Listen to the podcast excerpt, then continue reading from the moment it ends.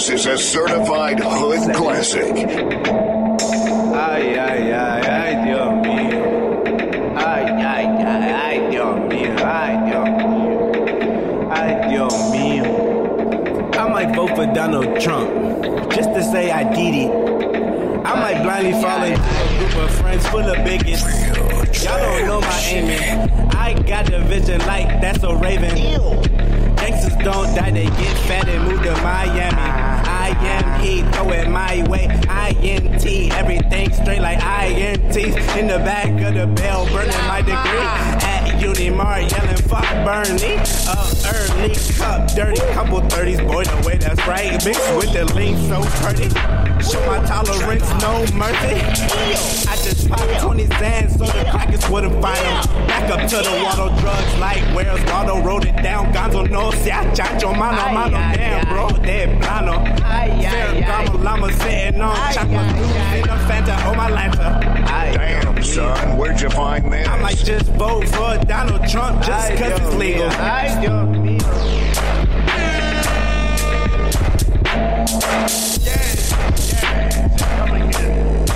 mío. Yeah, yeah. We're gonna make our country better than ever yeah. Before. We have that yeah. I might vote for Donald Trump just to say I did it. Damn, Peggy. I might call the IRS, pay them a visit. Damn, Peggy. Beat on my niggas with pistols and privilege them digits. Ideals, meals, Peggy. Then I tell that nigga Chris Christie to pay me a visit. Oh. I brought the guns to the house. I got my feet on the couch. I don't think that you'll understand, but I'm trying to bring back the South. What else, I've been the man for a year. What else? You've been a bitch all your life. What happened? I got my hand on the crown, yeah. Voted for that nigga twice. Two times. Brain dead on my birthday. Yeah. Voted for that nigga high. High. Fuck a Jordan and a Huckabee. I never wanted the mic. I never wanted this life. I got a hit for your side. My niggas been rolling the dice, and now I'm shaking these crackers for ice. I think that I'm over it. Sparing a Christian. Got all these leaders, they giving me head. Fuck what you said? Fuck out my bed. I'm rolling, I'm rolling. I think they got me on my man. Got a music in the Nancy Reagan hand. Carter era, she was pumping my leg. Cause era should be close to the dead. Trump era, I'll be killing the feds. Real trap shit. Hej, og velkommen til det første afsnit af anden sæson af Under Lup. Jeg hedder Magnus Bækholm. I den her sæson af programmet kommer vi til at dykke lidt mere ned i noget, som vi også kiggede på i første sæson, og som er en af mine helt store passioner, nemlig konspirationsteorier. De kan om noget fortælle os om den verden, som vi lever i, og de strømninger, der ligger lige under låget af mainstream-kulturen. Eller sådan plejede det i hvert fald at være. For selvom konspirationsbølgen lige havde skyllet op på land, da de forrige programmer udkom, så er vi i de seneste måneder blevet ramt af en ægte konspirationstsunami, som vi formentlig også kommer til at se følgerne af i den nærmeste tid.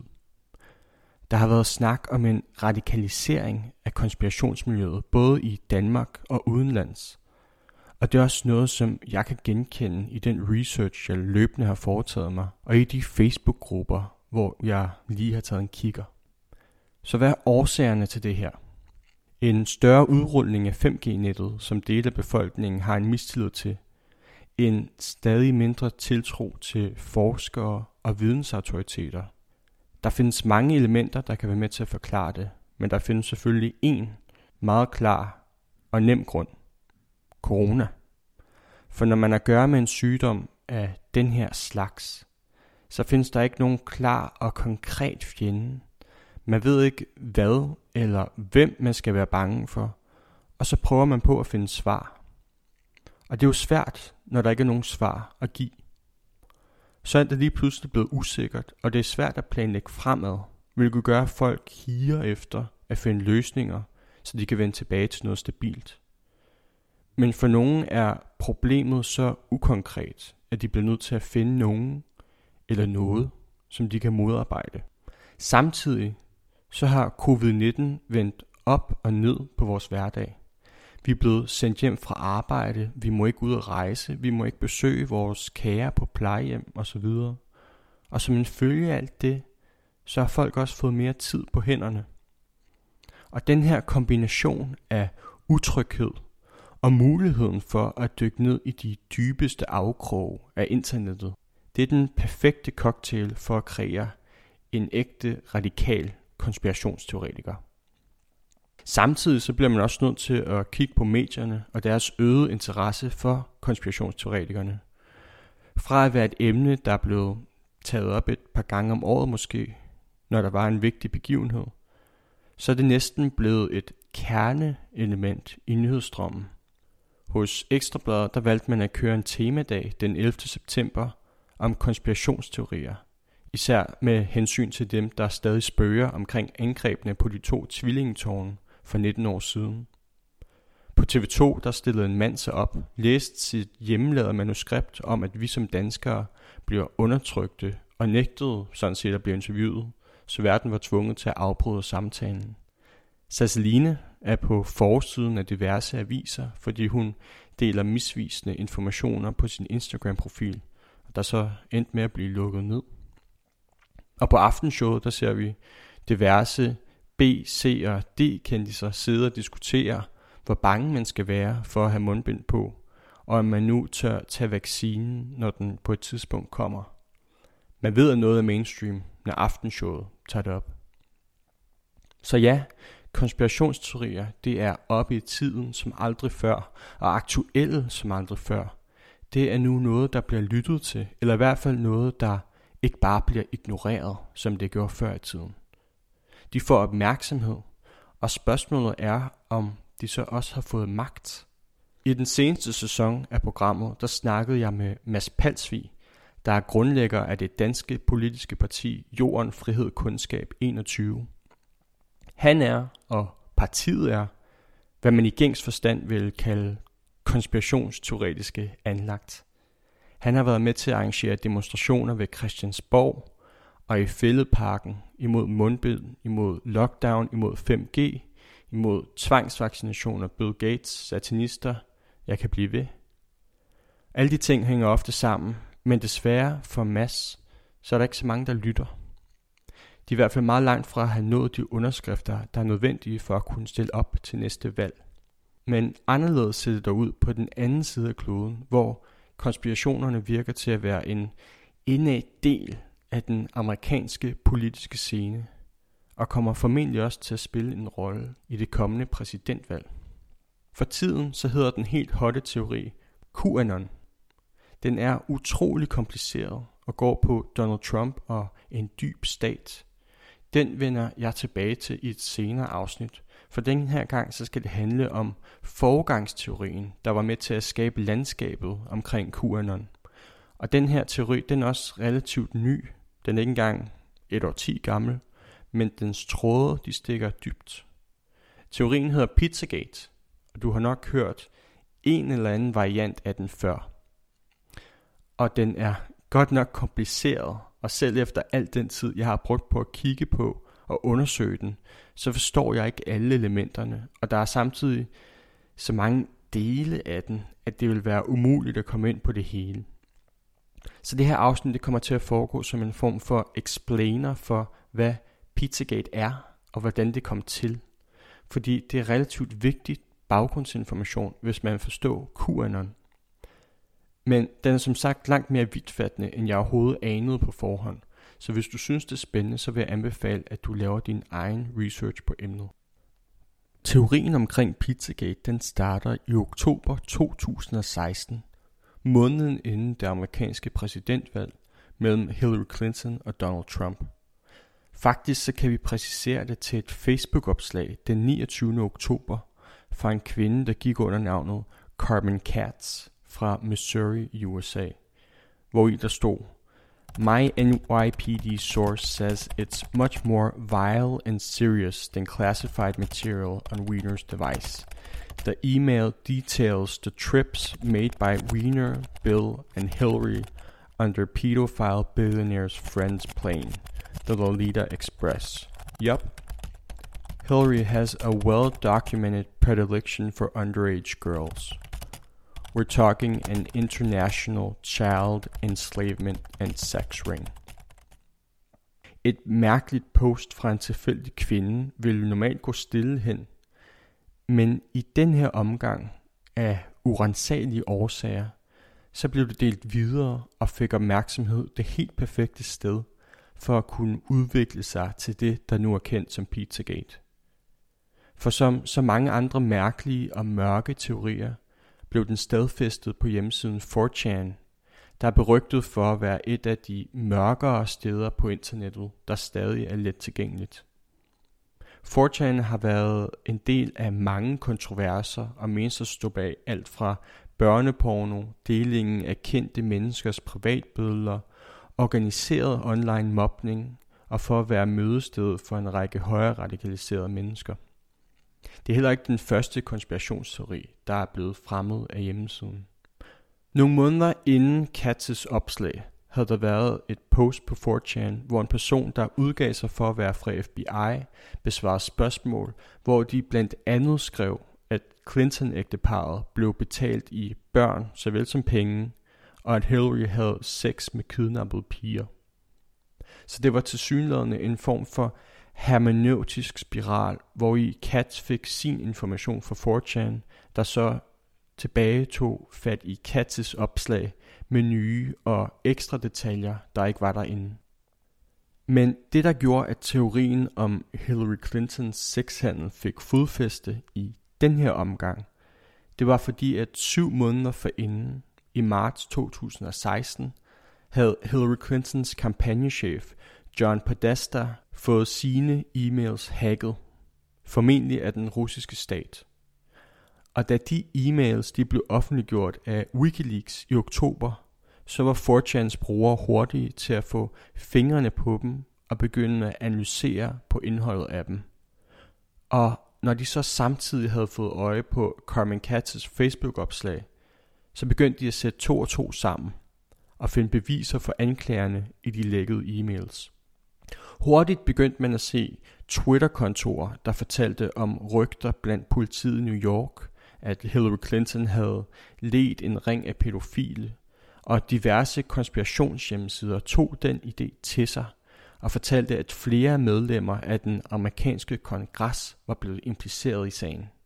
Endnu mere fortæller de, at FBI skulle have bekræftet rygterne, og en steppevind af misinformation og løgne spreder sig videre fra 4chan og Twitter hen til højreorienterede blogs, hjemmesider, der støtter Donald Trump, stadig understøttet af flere løgne om, at Clintons hjem var blevet renset ugen inden det amerikanske præsidentvalg.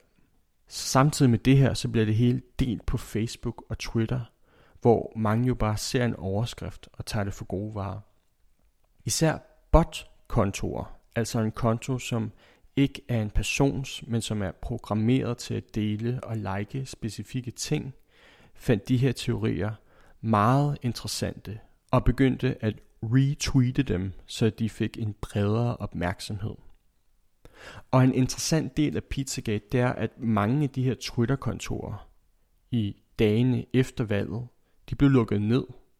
De blev slettet eller stoppet med at dele ting. Så her virker det til, at de er blevet skabt med det specifikke mål om at videredele den her teori og andre historier, der kunne skabe tvivl omkring demokraterne og Hillary Clinton. Og det spredte sig også uden for den amerikanske grænse, hvor det lige pludselig var en meget stor interesse fra tyrkisk side i at undersøge Pizzagate. De pro-statslige medier, altså dem, der er Erdogan-tilhængere, de begyndte at skrive historier om Pizzagate, hvor de gengav beskyldningerne fuldt ud i aviser, som var det en verificeret sandhed. På samme tidspunkt så var Erdogans regering nemlig under kritik for at have bragt et lovforslag frem, der i praksis betød, at pædofile, der giftede sig med deres ofre, kunne slippe for straf. Og det var også kommet i kølvandet på en større børnemisbrugsskandale i Tyrkiet nogle måneder inden. Så de så det til synlandet som en mulighed for at vende opmærksomheden væk fra deres egne problemer med lignende situationer, og samtidig vise, hvor hykleriske amerikanere var for at kritisere dem, når den slags ting jo også foregik i USA. Men det var ikke den tyrkiske indblanding, der fik Pizzagate til at eksplodere. Det var nok snarere Alex Jones, den nok mest notoriske og største radikale, højorienterede og konspirationsteoretiske stemme i USA. Det er den her mand. Pizzagate is real. Only question is exactly what is it? We're one of the first groups in the WikiLeaks uh, back in early November to expose the Satanism and the occult and the code words for pedophilia. I may just have to take off a week and just only research this and actually go to where these places are and stuff.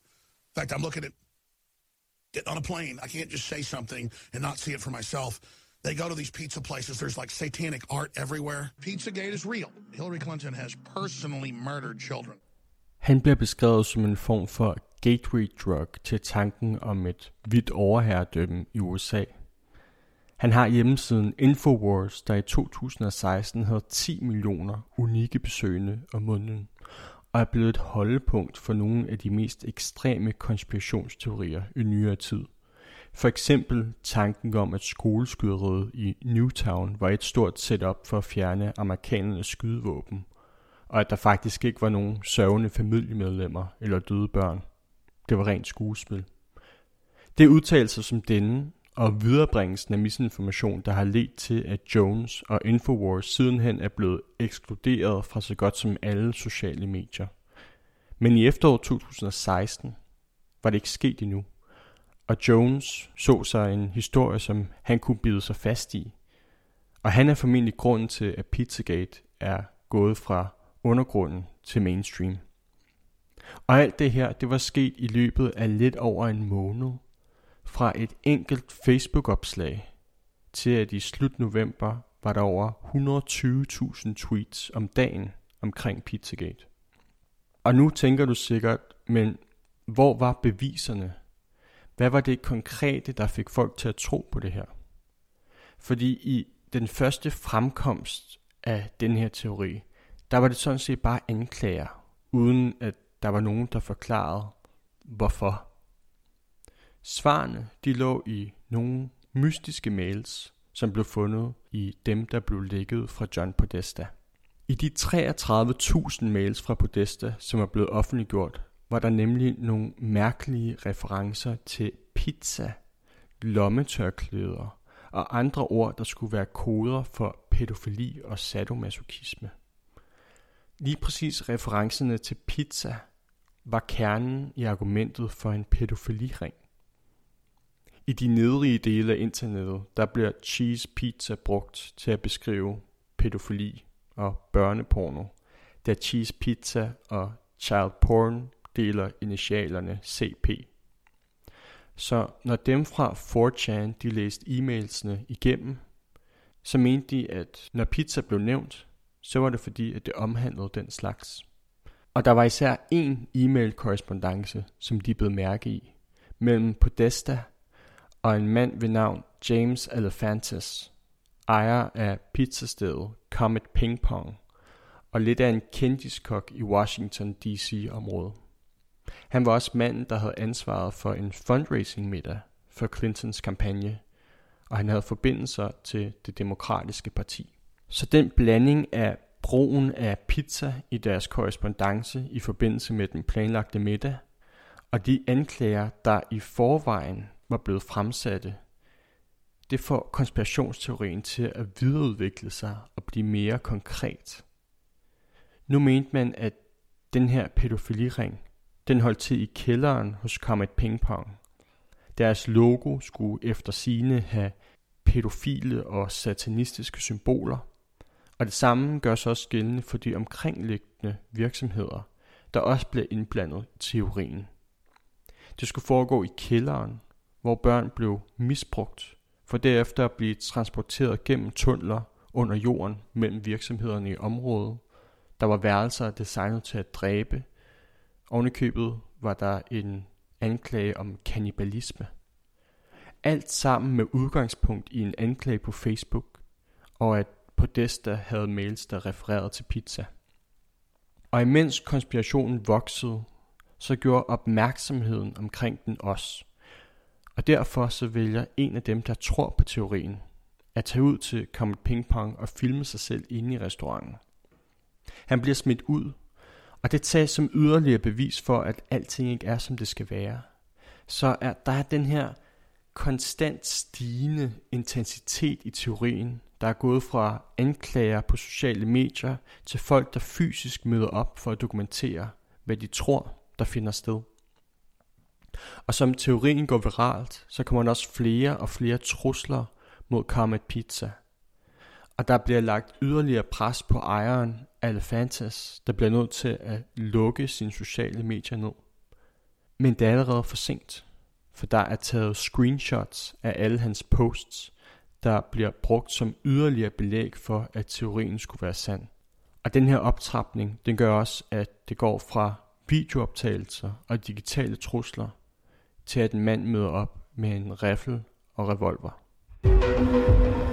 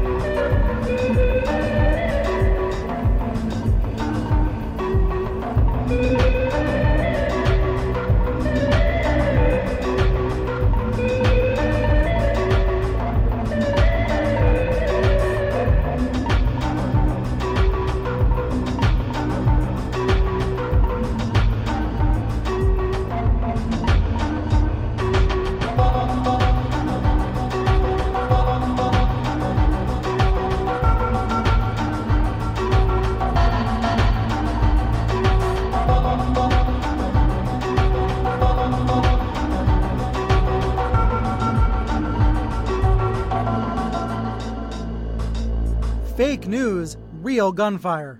A North Carolina man arrested in a D.C. pizza shop after brandishing a gun, telling police he was there to investigate a conspiracy theory called Pizzagate. En 28-årig mand fra North Carolina følger Alex Jones og har hørt, hvad der er blevet fortalt i programmerne. For mange af Jones' lyttere, så er han den ultimative sandhed.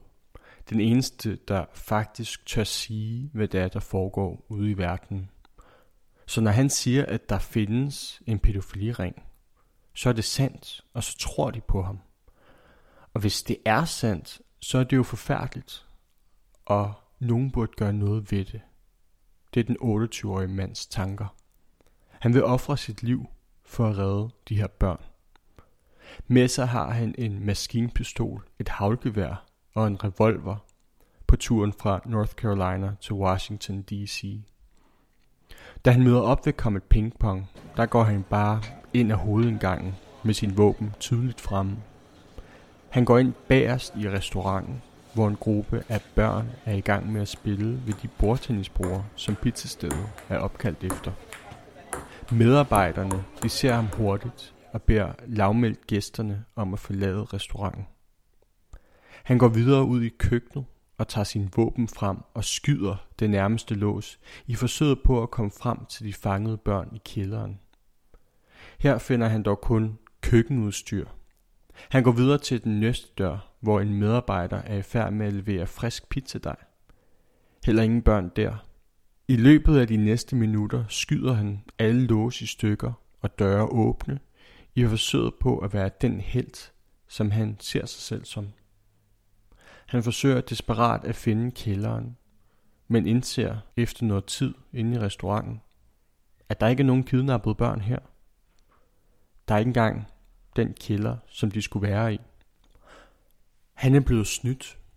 Han er blevet fortalt, at djævlen var aktiv i den kælder, og at børn blev misbrugt. Han troede, at han skulle være en held, der reddede til fangetagede børn. Og hvis det var sandt, så var det jo et nobelt formål. Den her fyr er, så vidt jeg kan finde frem til, en god mand. Han har en familie og to børn. Og nu så har han i stedet ødelagt hele sit liv, fordi han var naiv og troede på de ting, han fik fortalt på internettet.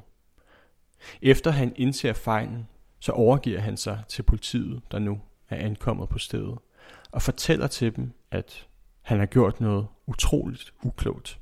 What weapons do you have back there? Uh, 38, AR-15. Got a pocket knife in the right pocket. How'd you get up here? Drove that three. Sure. Anything else in it? There's a shotgun in the back. What were you doing in the location? Making sure there's nothing there. Regarding what? Pedophile ring. Regarding what? Pedophile ring. Pizzagate. You started on Pizzagate. Han bliver dømt til fire års fængsel. Dommeren fortæller, at det var rent held, at ingen kom til skade. Og hans egen forklaring i retten er, at han bare ville gøre noget godt. Gøre en forskel. Men det var ikke færdigt efter skyderiet hos Comet Ping Pong. Nogle dage efter så ringer en mand til et andet nærliggende pizzasted og siger, I'm coming there to finish what the other guy didn't. I'm coming there to save the kids. And then I'm going to shoot you and everyone in the place. Han blev hurtigt fanget og fortalte, at han troede, at den 28-årige var blevet betalt af staten for at begå skyderiet, og at Pizzagate altså stadig var sandt. Den 28-årige havde nemlig tidligere medvirket i produktionen af film, og ligesom Alex Jones mente, at familierne til Sandy Hook-offrene var skuespillere, så skulle det samme også gøre sig gældende her, med det formål at flytte fokus væk fra teorien. Men jeg måske skøjtet lidt hen over, hvad der faktisk blev fremlagt som beviser for, at Pizzagate det skulle være sandt. Så lad mig gå lidt mere ned i nogle af de punkter, der blev brugt, og starte med Elefantes, der skulle være den, der lagde hus til anklagerne. Elefantes befandt sig på en liste over de mest magtfulde personer i Washington D.C., sammen med en del politikere. Og det ville jo være mærkeligt for ejeren af et pizzasted at være så magtfuld, medmindre der var et eller andet bagved, som vi ikke kender til. Men på samme liste var der dog også baseballspillere og festplanlæggere. Og så kan man jo spørge sig selv om, hvilken hemmelig magt de så besidder. Og samtidig skal man også huske, at han havde forbindelser til flere højtstående demokrater, og havde organiseret fundraiser for både Barack Obama og Hillary Clinton. Så på den måde er det vel ikke så mærkeligt, at han kunne besidde noget magt. En anden del går på navnet James Elefantis der skulle lyde som, og jeg beklager lige mit franske her, J'aime l'enfant, hvilket betyder, jeg elsker barnet på fransk. På hans Instagram er der også et billede af en mand med en trøje, hvorpå der står J'aime l'enfant. Manden er dog ikke Elefantes, men en anden mand, som ejer en restaurant ved navn L'Enfant, opkaldet efter en amerikansk kolonist. En del af den her idé om Pizzagate, det går på Elefantes' Instagram-side, som han jo blev nødt til at lukke, hvor der fandtes en række billeder af børn, der besøgte pizzastedet. Et billede af en pige med en halskæde og en dreng med sine arme tapet fast til et bord blev brugt som forklaring. Så i forhold til teorien, så skulle Elefantis altså have taget de her billeder af børn, der var blevet kidnappet og misbrugt, og viste sig frit frem på sin Instagram-side. Og jeg må også nødt til at pointere, at det ikke er fordi, at børnene ligner, at de lider. Det ser ud som om, at de har det sjovt på de her billeder. Der var også billeder øh, fra noget, der lignede en kælder, men som så senere viste sig at være et bagrum i butikken. Og af en hvid varevogn, som teoretikerne konkluderede, der var et bur bag i, hvor de ville opbevare børnene, når de transporterede dem hen til restauranten. Men igen, det kan også lige så godt være, hvor de opbevarer deres pizzaer. Noget helt andet, det var, at John Podesta og hans bror, de blev anklaget af teoretikerne for at have stået bag kidnapningen af Madeleine McCann i Portugal i 2007. Det kom ud fra nogle af de fantomtegninger, der blev lavet af mulige gerningsmænd. Det lignede de to brødre. Og de passer også meget godt. Det eneste er, det er, at de to fantomtegninger, de blev lavet til at vise den samme person. Så det er to tegninger for at vise en mand. Så de passer hver individuelt på tegningerne. Men det er altså kun en mand, der skulle have begået det. Og samtidig så skulle tegningerne også forestille en mand mellem 20 og 40, mens de begge var omkring de 60 år, da det skete. Og udover de tegninger, så er der ikke rigtig nogen beviser for, at de overhovedet skulle have været i Portugal på det tidspunkt. Hvis vi tager et kig på Hillary Clinton og hendes kampagne, som jo i bund og grund af hvem den her konspiration omhandler, så skulle nogle af hendes kampagne-e-mails have en skive pizza som en form for header på mailen. Og nogle af de her mails, de har også sådan nogle lidt mærkelige sætninger. For eksempel, coming into town bringing walnut sauce, og do you think I'll do better playing dominoes on cheese than on pasta? Og thinking about your hot dog stand in Hawaii. Der er også en reference til et lommetørklæde med et kort af pizzasteder. Og det her er også mail, som primært er skrevet til og fra John Podesta. Så det er ikke Clinton, der i sig selv er direkte involveret i det. Men når man tager de her mails uden nogen form for kontekst, så kan det godt virke som en form for kodesprog, der måske skal signalere noget andet, fordi at det lyder mærkeligt. Men når det så er sagt, så bliver man jo også nødt til at påpege, at der var over 33.000 mails, der blev lækket. Så der findes nogle mærkelige sætninger indimellem. Det giver relativt god mening. Hvis du tog 33.000 tilfældige mails, så vil man nok også finde nogle ting, hvor man tænkte, wow, det lyder underligt. En anden mail forwardet til John Podesta kom fra den kendte installationskunstner Marina Abramovic, der spurgte, om Podesta ville komme til en spirit cooking dinner, som hun afholdte. Begrebet spirit cooking var tidligere blevet brugt af Abramovic til at beskrive noget meget artistas, hvor hun skrev opskrifter på vægge, der indeholdt ting som øh, frisk morgenurin, og beskrev, hvordan man skulle tage en skarp kniv og skære sig ind i sin hånd. Det her blev set som et bevis på noget af den satanisme og ukultisme, som Podesta skulle stå bag. Og der blev fremstammet anklager om, at de drak blod, sæd og brystmælk til middagen. Og det er jo helt klart noget mærkelig kunst, men det er også netop det, som det er. Og også hvad Abramovic er kendt for. Og der findes jo heller ikke nogen beviser for, at de ting, hun skriver i de opskrifter, er mere end bare ord, som er skabt til at provokere. En af de mere mistænkelige detaljer er e-mails omkring en kvinde ved navn Laura Silsby, der blev anholdt for at have kidnappet 33 børn, som hun efter sine ville sælge.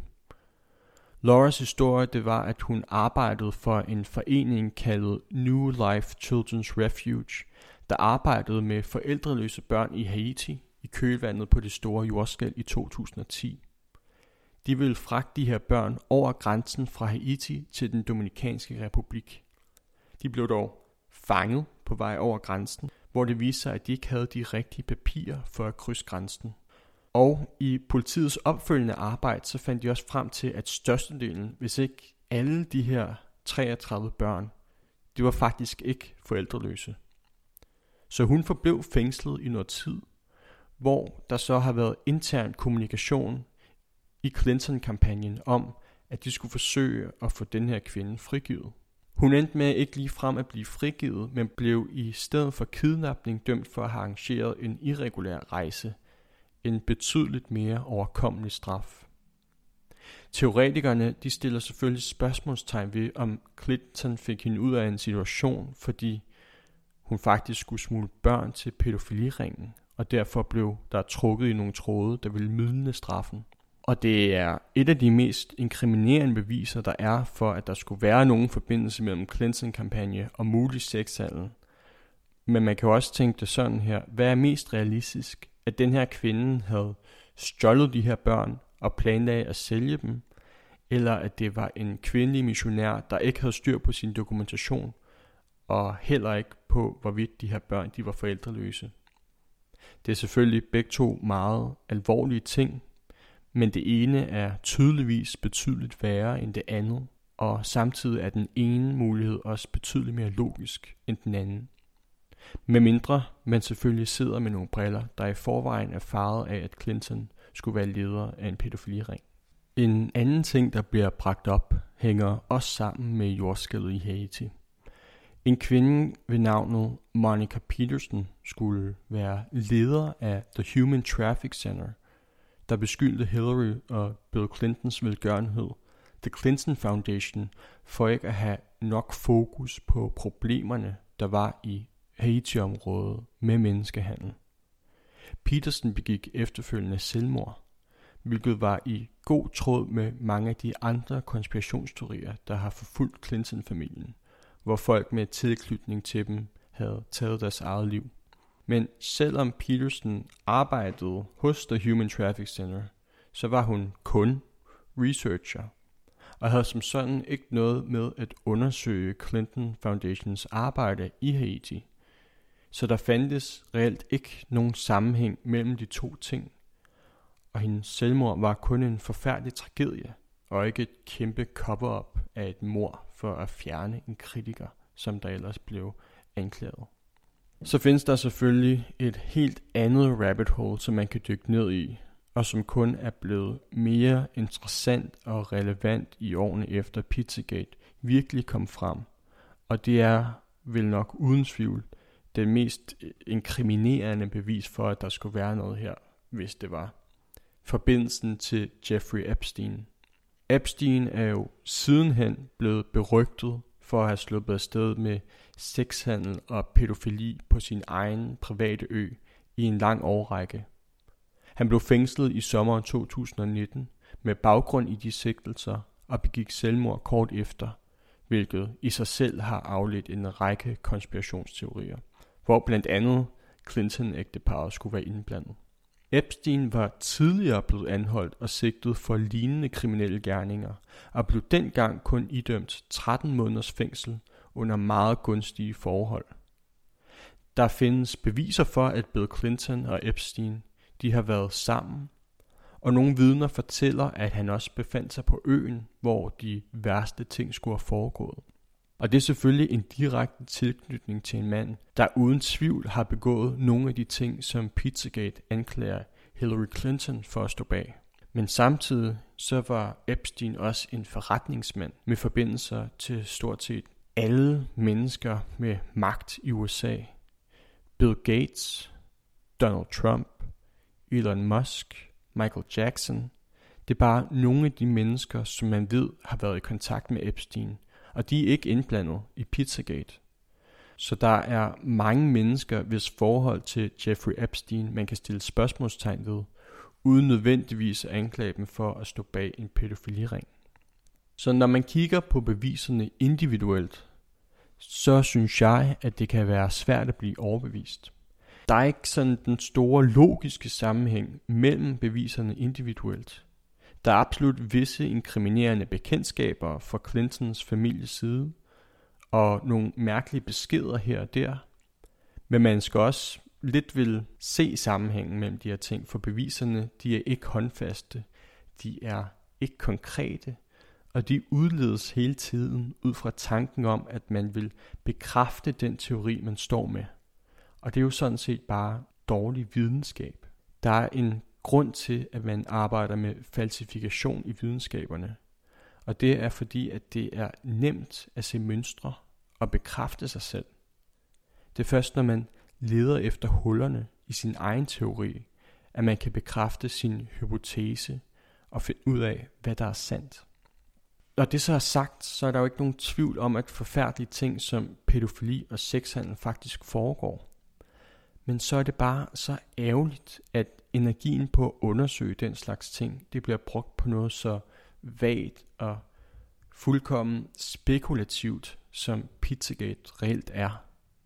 Det er en skam, fordi størstedelen af dem, der tror på det her, er jo folk, der bare vil have, at verden er et bedre sted, hvor den slags ikke foregår. Men deres overbevisning gør, at de ender et sted, hvor de gør mere skade end gavn.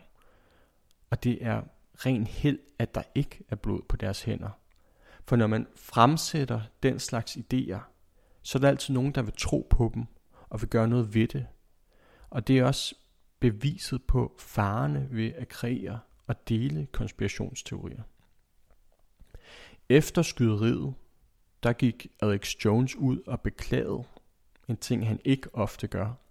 Han fortalte, at Pizzagate ikke var sandt, at han havde taget fejl, men det er jo ikke nok til at få folk til at stoppe med at tro på og undersøge teorien. Hvis man vil, så kan man nu købe trøjer med hashtag Pizzagate på.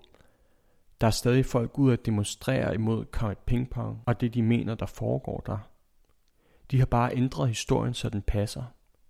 Det kan godt være, at der ikke er en kælder, men det er bare fordi, den er blevet skjult. Alex Jones, han mener ikke det, han siger. Han er blevet troet til at trække sin påstande tilbage. Så må det jo virkelig betyde, at der er noget i det, og sådan kan man jo blive ved. To et halvt år senere efter skyderiet, der var den også galt igen, da en 22-årig mand gik ind i Comet Ping Pong og forsøgte at sætte ild til restauranten. Andet end et par gardiner kom intet og ingen heldigvis noget til. Den mand fremsatte også Pizzagate som sin motivation for angrebet. Der er også andre pizzasteder, der har fået fremsat trusler relateret til Pizzagate, til synlædende, bare fordi at de var pizzasteder. I sommeren 2020 begyndte man også at se Pizzagate trende på det sociale medie TikTok. Det er et medie, hvor en tredjedel af brugerne er 14 år eller yngre. Og en anden undersøgelse viser, at 54% af teenagere, i hvert fald i USA, de får størstedelen af deres nyheder fra TikTok. Video efter video blev postet, og med et medie, der er bygget på algoritmer, så betyder det, at når du først har set en video, der forklarer, hvorfor Hillary Clinton er et sexmonster, så kommer du nok også til at se flere. Og samtidig så var det her også en ny version af Pizzagate-teorien, der blandede kendisverdenen ind i det, hvor Oprah Winfrey, Ellen DeGeneres og Chrissy Teigen var blandt en række af kendiser, der blev beskyldt for at være indblandet. I den her version, der skulle Justin Biebers sang Yummy omhandle konspirationsteorien. En idé, der kom fra en venezuelansk YouTuber, og som spredte sig rundt i den spansksprogede del af Twitter. Og i juni, der så man en deling af hashtagget Pizzagate, som var større, end da den originale historie kom frem i 2016. Hos Comet Pizza, der oplever man også stadig følgerne af det.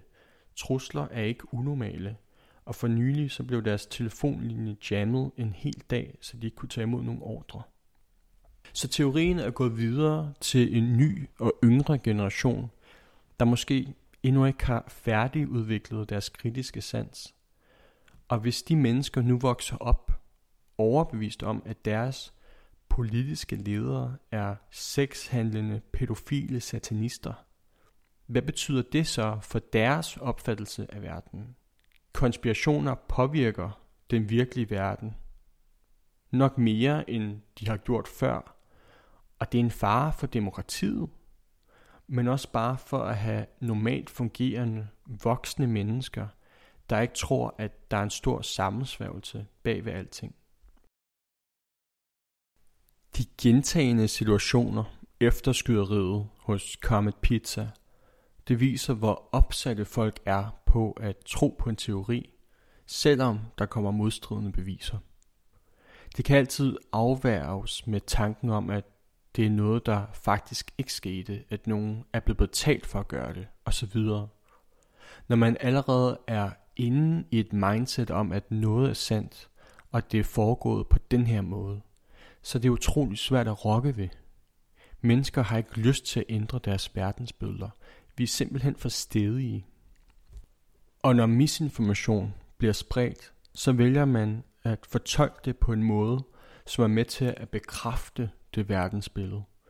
Hvis man i forvejen tænker, at demokraterne er monstre, fordi de vil tillade aborter, så er det for nogen ikke langt til at tro, at de derfor også kan være pædofile. Og det er også grunden til, at konspirationsteorier de kan være farlige. Man ved ikke, hvem det er, der hører dem, og man ved ikke, hvordan de fortolker dem. Især når man har at gøre med en teori, der er så konkret som den her, hvor et specifikt sted bliver udpeget til at være skuepladsen for den slags forfærdelige ting, så går det fra teori til virkelighed. Og der findes mennesker, som den 28-årige, der ser det som deres ansvar at modarbejde det.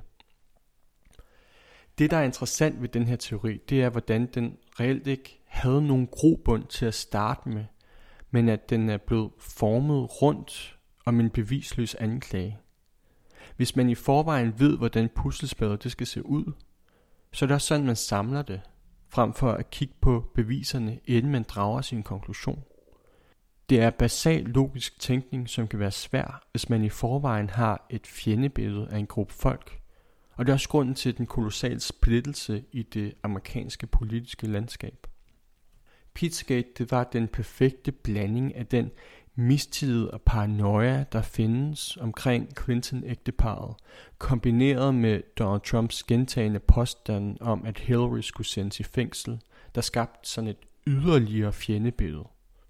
Og hvis man i forvejen troede på de mange konspirationsteorier, der fandtes om, at Clinton skulle have dræbt mennesker for at komme frem i verden, så er det også muligt og realistisk, at de kunne stå bag organiseret sexhandel og snakke koder omkring børnemisbrug.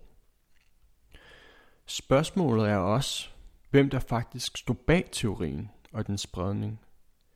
Der er enighed om, at det er en kvinde i Missouri, der delte teorien på Facebook til at starte med, uden at hun havde kigget på de her lækkede e-mails. Så det var sådan set bare en tanke, som hun smed ud i æderen fra, hvad hun havde læst tidligere på 4chan. Men det interessante er så, hvordan en tilfældig tweet fra en tilfældig kvinde udviklede sig til det, vi nu kender som Pizzagate. Jeg snakkede tidligere om, at der var bots, der videredelte historien, og de bots, de kommer jo ikke ud af ingenting. Der er nogen, som har programmeret dem til at sprede lige præcis den her konspirationsteori videre. Og det er selvfølgelig, fordi de har en interesse i det. Og så kommer der selvfølgelig en konspirationsteori om en konspirationsteori. Der er jo rimelig bred enighed om, at de russiske efterretningstjenester de forsøgte at påvirke det amerikanske valg i 2016 ved at bruge de sociale medier til at sprede fake news og misinformation. Så det er jo også oplagt at tænke, at russerne har konkluderet, at lige præcis den her konspirationsteori, det var den slags historie, der kunne smusse Hillary Clinton til og få folk til at overveje at stemme på Donald Trump. Det var jo også dem, der i første omgang havde lægget på Destas e-mails. Og sådan er det med den her slags konspirationsteorier. Det er et uendeligt dybt kaninhul af modstridende interessenter, der alle vil have deres version af historien. Det er i modsætning til de lidt mere klassiske konspirationsteorier, hvor det ofte føles som, at anklagerne bliver råbt ind i et topt rum, hvor det kun er deres eget ekko, der svarer tilbage. Men nu er der efter fire år stadig usikkerhed om, hvem der rent faktisk stod bag konspirationen. Var det bare et dumt somi-opslag, der i rent uheld blev delt, måske fordi at historien var så god, eller var det et kalkuleret angreb på det demokratiske system i USA? Svaret er nok, at det var en blanding af de to, og at nogle aggressive aktører så en god mulighed og greb den. Det der er med den her konspirationsteori i forhold til mange andre, det er, at den har konkrete konsekvenser ude i den virkelige verden. De fleste teorier, de bliver ved lige netop det, tanker, diskussioner. Den her, den manifesterer sig i den virkelige verden på flere måder. Den har sørget for, at der findes en gruppe af mennesker i USA, der reelt mener, at det ene side af den politiske scene i landet er fyldt med pædofile. Det er med til at skabe en mistro til systemet og en stemning af dem mod os, der går igen, når det er tid til valg, og selv i hverdagens diskussioner. Og hvis den ene part møder op med et argument, der hedder, at dem du holder med, de er pædofile, så er der ikke meget mulighed for at tage en ordentlig snak eller gå på kompromis. Så er linjerne ligesom sat. Det andet, det er den fysiske manifestation af de mennesker, der tænker, at de vil forsvare de børn, som er blevet fanget og udsat for de forfærdelige ting, som konspirationen anklager. Det værste eksempel er selvfølgelig den 28-årige mand, hvor det var et rent mirakel, at ingen blev dræbt. Men også i forhold til opringninger til politi og den generelle chikane, så dem hos Comet Ping Pong og de omkringliggende virksomheder skulle leve med.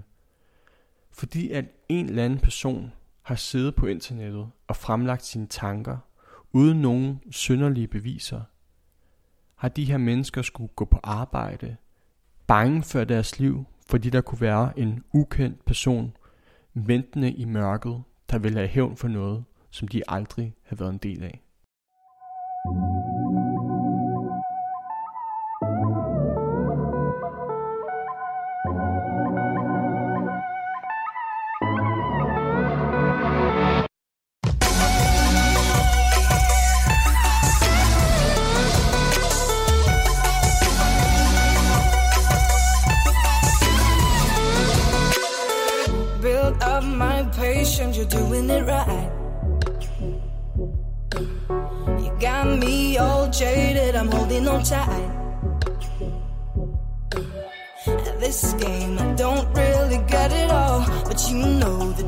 just about to fall.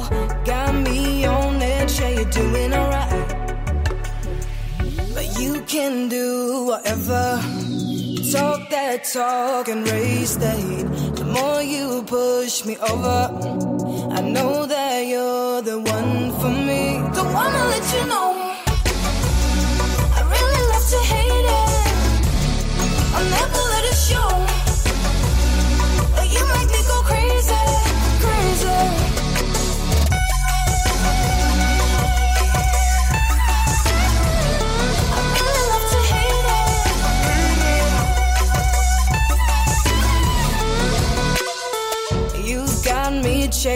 Been up all night.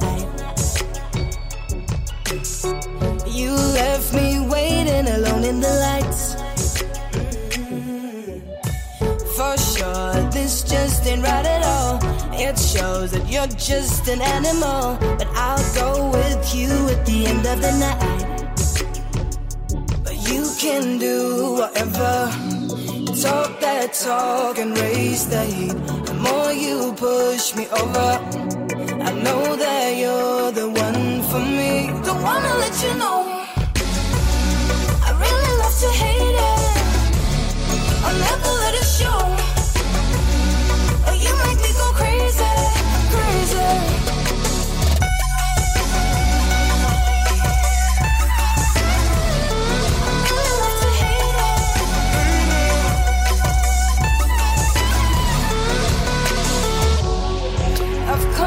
a part of me that don't wanna fall for this, but I really love to hate it, hate it.